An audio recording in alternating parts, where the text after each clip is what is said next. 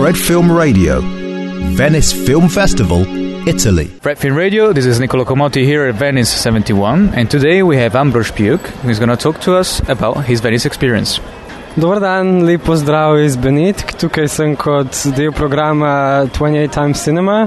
Uh, v bistvu gre za to, da so izbrali po enega iz vsake države Evropske unije. Zdaj smo tukaj mladina, 28 nas je, smo tudi žirija v sekciji Venice Days, uh, kjer podeljujemo nagrado na koncu. To pomeni, da gledamo vseh 13 filmov v tej sekciji. Imamo tudi delavnice, intervjuje, razne projekte, ki jih delamo, veliko se piše.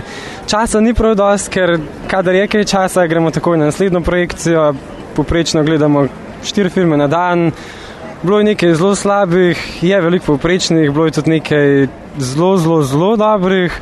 Uh, če izpostavim par filmov, um, seveda o svojem izboru ne morem govoriti kot član žirije, ampak iz uradnega izbora so mi do zdaj najbolj pripričali filmi Birdman, The Look of Silence in pa japonski Nobi, oziroma v angleščini Fires on the Plane.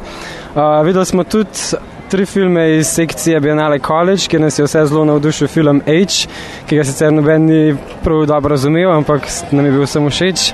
Tako da ja, filmska izkušnja je čist neverjetna in tukaj, zato smo tudi tukaj in uživamo v vsem, kar delamo. Hvala, dio. Fred Film Radio 24/7 on fred.fm and smartphone apps.